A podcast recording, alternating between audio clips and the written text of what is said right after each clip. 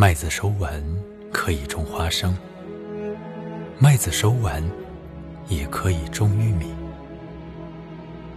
高粱站在田埂上，神明轮流掌管土地。喜鹊盖好新房子，荠菜成了老姑娘。芦苇野火灼伤了脚踝，雨季还未到来。干涸的沟渠底，野草暂时安家。他们是村子里最早的神灵，比我的任何祖先都要古老。高铁已经开通了。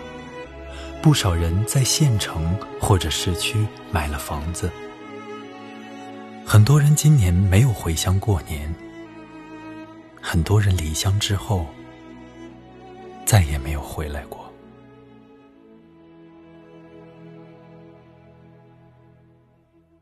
如果你坐上开往春天的列车，如果你路过我的故乡。